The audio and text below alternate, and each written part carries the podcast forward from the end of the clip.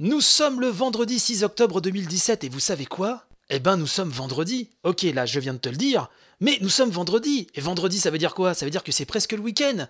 Et ça, faut reconnaître que c'est quand même super sexy sa race quand on y pense. Allez, c'est y part, comme disent les jeunes.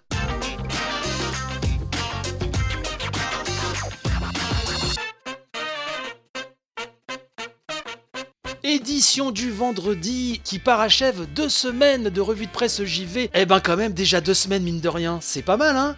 Ok, donc moi je suis à moitié liquéfié, parce que mine de rien, c'est un sacré rythme, je m'y attendais pas, mais euh, je prends un tel pied, un tel pied à vous livrer cette petite émission tous les matins, et quand je vois vos retours, plein d'amour et plein de conseils, plein de critiques, qu'elles soient positives ou négatives, eh ben ça fait plaisir, parce que ça prouve que vous avez écouté, que et que voilà, quelque part, ça, vous interpelle. Donc je suis super, super content. Merci encore à vous. Allez, on attaque tout de suite avec les premières news. Street Fighter V, eh oui, c'est bien bizarre de parler de Street Fighter V, tu sais, le super jeu de baston de Capcom vendu en kit, le jeu de baston Ikea. Eh ben, nous avons appris hier qu'une arcade édition était en approche. Alors qu'est-ce que ça veut dire arcade édition? Ça veut dire, comme son nom l'indique, qu'il y aura un mode arcade. Vous savez, ce mode qui manquait à l'édition originale. Alors, une fois de plus, c'est l'excellent Jarod qui nous en parle sur Gamecult. Il nous dit Capcom vient de confirmer officiellement la sortie de Street Fighter V Arcade Edition pour le 16 janvier 2018 au prix de 40 dollars. Et ce qu'Amazon ne disait pas, oui, parce qu'il faut savoir que un peu plus tôt dans la journée d'hier, c'est Amazon qui avait sorti l'info, c'est que cette nouvelle édition donnera accès par défaut aux personnages des saisons 1 et 2, soit 28 combattants jouables dès le départ, ou presque étant donné qu'il faudra télécharger les 12 personnages additionnels via un code. Ceux qui possèdent déjà Street Fighter V devront en revanche toujours passer par le Character Pass ou débloquer Akuma et consorts contre de la fight monnaie pour les plus assidus. Pour le reste, on confirme que le mode arcade ainsi que toutes les autres fonctionnalités annoncées dans Street Fighter V Arcade Edition feront bien l'objet d'une mise à jour gratuite pour les possesseurs de Street Fighter V sur PS4 comme sur PC. Cette Arcade Edition sera disponible en boîte sur PS4 et en téléchargement uniquement sur PC. Alors, concernant ce mode arcade, visiblement, il proposera 6 chemins. Alors attention, pas 4, pas 5, mais 6 chemins différents basés sur d'anciens jeux Street Fighter. De quoi se changer un peu les idées entre deux raclés en ligne. La mise à jour inclut également un mode galerie qui permettra de consulter les centaines d'illustrations débloquées durant le mode arcade ainsi qu'un mode extra battle grâce auquel on déverrouillera des costumes exclusifs tout au long de l'année 2018 en complétant des épreuves temporaires.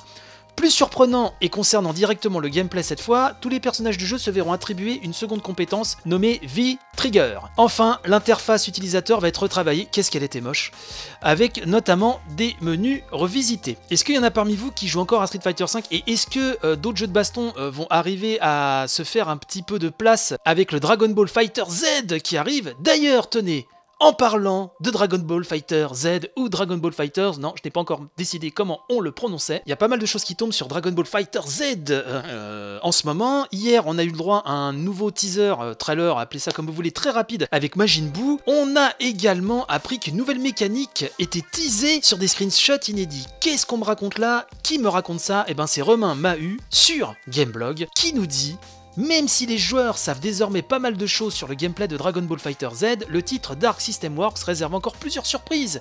L'une de ces surprises devrait d'ailleurs être révélée prochainement. Romain nous dit Bandai Namco a récemment diffusé une nouvelle série de screenshots de Dragon Ball Fighter Z. Jusque-là, tout est normal. Si ces images attirent particulièrement l'attention, c'est parce qu'elles montrent un élément jusqu'alors absent des vidéos et autres démos du jeu. Cet élément correspond aux emplacements réservés au Dragon Ball. Comme le montrent ces captures d'écran disponibles dans cette galerie, donc là, nous sommes dans un exercice radiophonique, voyez-vous, donc pour les screenshots, c'est un peu compliqué, mais bon, en clair, euh, dans ces fameux screenshots que j'ai là sous mes yeux en direct live différé, on voit des Dragon Ball, des slots de Dragon Ball euh, à côté de chaque barre des personnages. Donc sur les barres qui sont situées en bas de l'écran. Donc on voit des Dragon Ball dans des slots. Certains sont illuminés, d'autres non. Alors les joueurs auront donc, je continue la news, hein.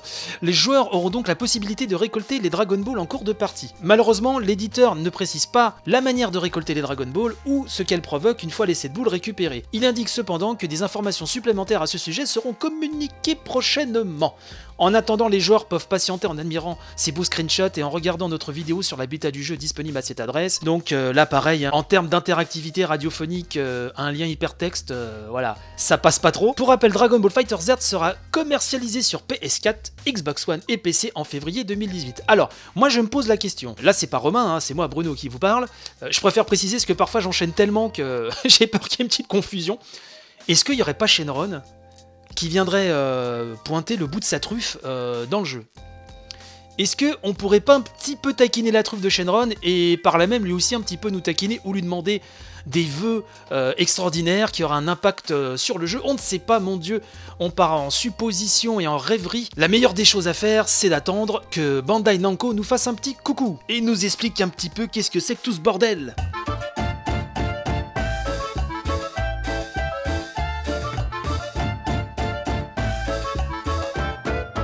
Maintenant, parlons un tout petit peu football, taquinons le ballon rond et parlons du sujet épineux et qui pique les miches de FIFA 18 sur Nintendo Switch. Et figurez-vous que c'est Jarod sur Gamecult qui nous parle de ça. EA esquive le sujet du jeu en ligne entre amis. Voilà le titre choc de ce papier. Et donc Jarod nous dit Pour beaucoup, la mauvaise surprise du portage de FIFA 18 provient de son incapacité à organiser des parties en ligne entre amis, fonctionnalité pourtant essentielle sur les autres supports. La faute en revient peut-être aux carences logicielles de la console, qui en l'état n'intègre pas de système d'invitation, Cependant, jouer entre amis n'est pas une chose impossible, comme l'ont montré Mario Kart 8 Deluxe et Splatoon 2. Eurogamer a donc tenté de comprendre les origines du problème en contactant EA pour déterminer si l'absence du jeu en ligne entre amis provient des lacunes du système ou s'il s'agit d'une mission de la part de l'éditeur.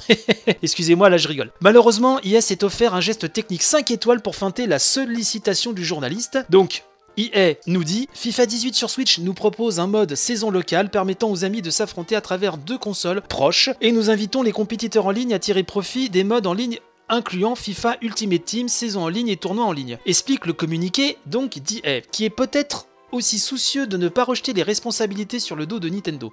Lors de son lancement au Royaume-Uni, FIFA 18 sur Switch représentait seulement 1% des ventes totales du jeu. Au Japon, cette version portable, mais incomplète, s'est vendue à 12 896 exemplaires contre 56 924 sur PlayStation 4. Et là, j'ai envie de dire, tirez-en les conclusions que vous voulez.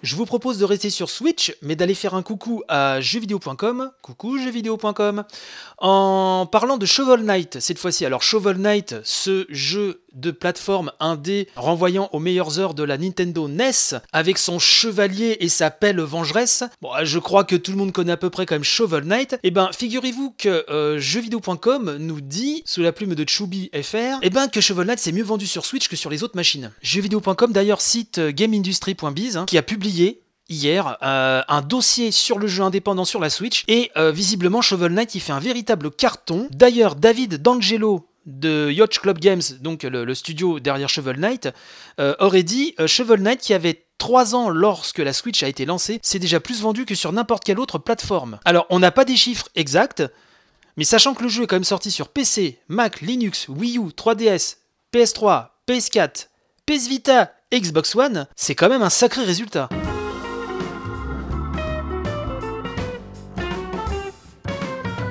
Tenez, on va causer un petit peu d'Assassin's Creed Origins une fois de plus, puisque jeuxvideo.com nous apprend que le titre possédera plusieurs niveaux de difficulté. C'est Malo Delic qui nous raconte ça. Il nous dit Cela peut paraître banal, mais pour Assassin's Creed, c'est une première.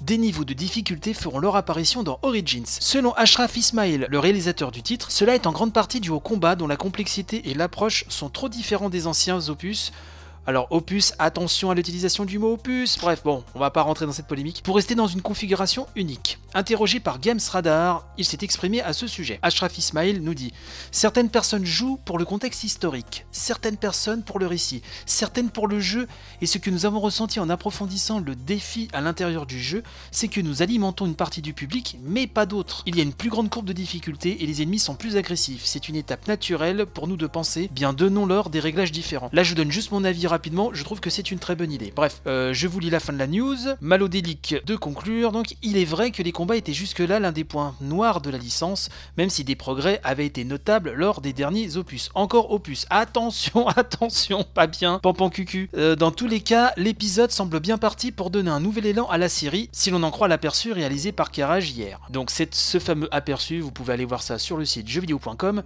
bien évidemment.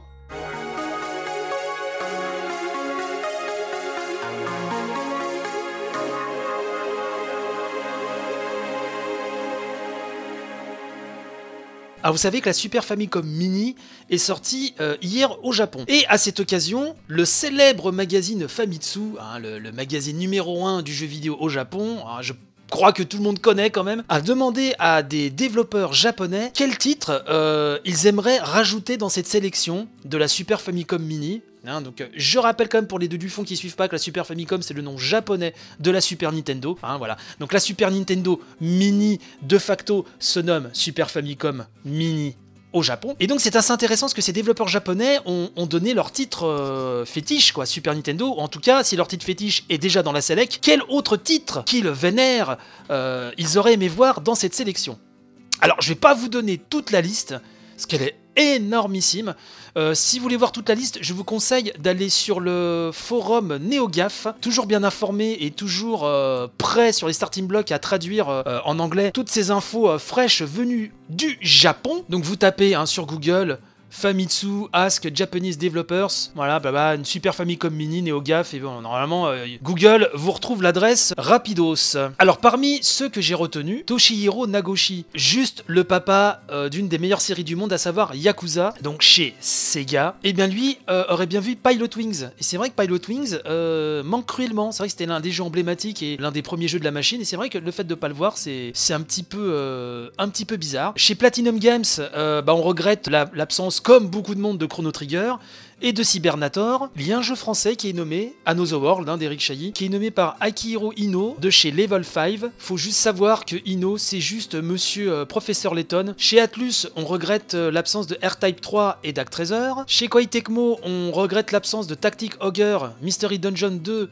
Torneco's Mystery Dungeon, Tornico, vous savez, c'est le, vendeur de Dragon Quest. Et Act également. Act revient très souvent. Chez Square Enix, euh, on regrette Front Mission, normal, hein, c'est un jeu Square Enix. SimCity, hein, qui pour moi la meilleure version de SimCity, c'est vraiment celle sur Super NES. Quel jeu formidable. Euh, Wonder Project G, Tactic Ogre, hein, euh, à nouveau, non Tactic Ogre. Rapidement, si vous ne connaissez pas, c'est un tactical RPG créé par Matsuno, le papa des futurs Final Fantasy Tactics et Final Fantasy XII et Vagrant Story, etc. Tsunekazu Ishihara de The Pokémon Company, lui, regrette euh, l'absence de Soon Fantasy. Alors Soon Fantasy, il faut savoir que c'est un jeu qui n'est jamais sorti sur euh, Super Famicom et a fortiori sur Super Nintendo. C'était un jeu musical produit par Gunpei Yokoi, le regretté Gunpei Yokoi, cet inventeur génial à qui l'on doit les Game Watch, là ou le Game Boy, hein, ça euh, je rentre pas dans cette guerre-là. le Virtual Boy, c'était aussi un producteur émérite dans une des meilleures divisions de Nintendo, dont est sorti Metroid et pas mal d'autres grands jeux. Bref, euh, on n'est pas là pour refaire l'histoire de Nintendo, mais c'est pour vous situer un petit peu euh, ce jeu. Bref, moi j'adore ce genre de petites, infos, vraiment ça fait toujours plaisir. N'hésitez pas à aller, à aller, voir ça sur le forum de NeoGaf, c'est assez intéressant. Pour finir, quelques petits conseils de podcast, parce que une fois que vous m'avez écouté, hein, je sais que dans votre cœur je suis numéro 1 et je vous remercie, bien évidemment, mais une fois que vous m'avez écouté, bah, il y a d'autres podcasts qui sont sympas. Alors j'en ai déjà donné pas mal la dernière fois, je vais pas tous les donner bien sûr. Là je vais, vous en donner deux, euh, là euh, vite fait comme ça, à brûle pour point, au débeauté dirais-je. Je vous avais parlé de Tech2 de Radio Kawa euh, il y a quelques temps, Radio Kawa vraiment qui qui comporte d'excellentes émissions. Donc le nouveau numéro de Tech2 est sorti là euh, hier ou avant-hier, je ne sais plus. Euh, et là, ça parle des to-do list, de tous les outils que vous pouvez utiliser pour le travail ou chez vous et qui vous aident à vous organiser euh, dans votre journée. Donc c'est toujours animé par Inks et Fox. C'est toujours excellent et voilà, c'est plein de bons conseils, c'est superbement réalisé. Enfin vraiment, c'est un petit bijou. Je crois même qu'en ce moment, c'est le, le, podcast que je préfère écouter. je vous le dis tout de go comme ça. J'aimerais aussi faire un petit coucou euh, Backlog, le podcast. Euh, Backlog, alors vous pouvez trouver ça, vous tapez Backlog sur euh, Twitter. Ils sont aussi sur Earthvis, il me semble. Alors, est-ce qu'ils sont sur iTunes? Je me gratte la tête.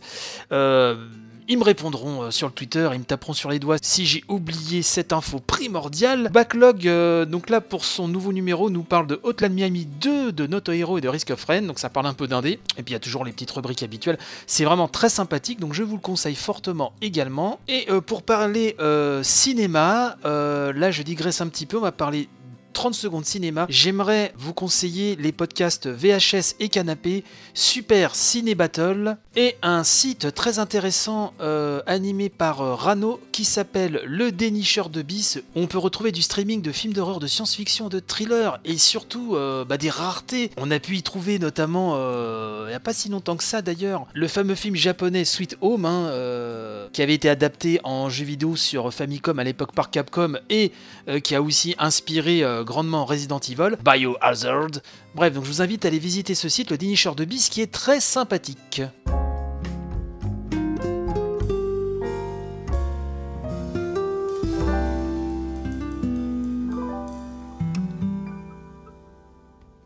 C'est ainsi que s'achève cette deuxième semaine de revue de presse JV. Merci, merci, merci, merci, merci mille fois de m'avoir suivi jusque-là. Merci de propager la bonne parole, partagez un max, faites découvrir l'émission à vos amis, à vos proches, à vos voisins, à vos ennemis, pourquoi pas. Surtout que pour écouter l'émission, j'ai vraiment mis les petits plats dans les grands. Vous savez que vous pouvez l'écouter donc sur iTunes, sur PodCloud, sur YouTube, il y a un flux RSS qui est disponible partout, c'est-à-dire sur la page Facebook, la revue de presse JV, sur le compte Twitter, vous trouvez ça régulièrement, donc le compte Twitter, c'est at revue de presse JV, tout attaché. Vous pouvez venir me parler sur mon compte Twitter perso, chez Bruno, c'est H-E-Z underscore Bruno, ça toujours sur Twitter. Un petit blog un peu vilain, mais je vais essayer de le, faire plus beau, vous inquiétez pas, je, bosse dessus. La revue de presse jv.wordpress.com, où là tous les liens sont centralisés, que ce soit pour écouter l'émission, les réseaux sociaux. Il manque plus que l'adresse de ton arrière-grand-mère, et là tout y est. Bref, c'est assez euh, facile de partager. Maintenant, si vraiment l'émission vous plaît, mettez des petites étoiles sur iTunes, mettez-moi un petit commentaire. Si ça vous plaît pas, n'hésitez pas à me le dire. Aussi, je prends toutes les critiques en compte. Alors je sais pas si vous avez vu une évolution au cours de ces deux semaines, mais j'essaie vraiment de, peaufiner euh, la formule. Donc j'ai des retours qui me font comprendre que ça va dans ce sens-là et ça marche pas trop mal, donc à vous de me le dire. Sur ce, je vous souhaite un excellent week-end, bon courage pour ceux qui bossent, bon courage pour ceux qui recherchent du boulot, même s'ils flottent, c'est pas grave, passez du bon moment en famille, entre amis, et moi je vous dis à lundi. Allez, bye bye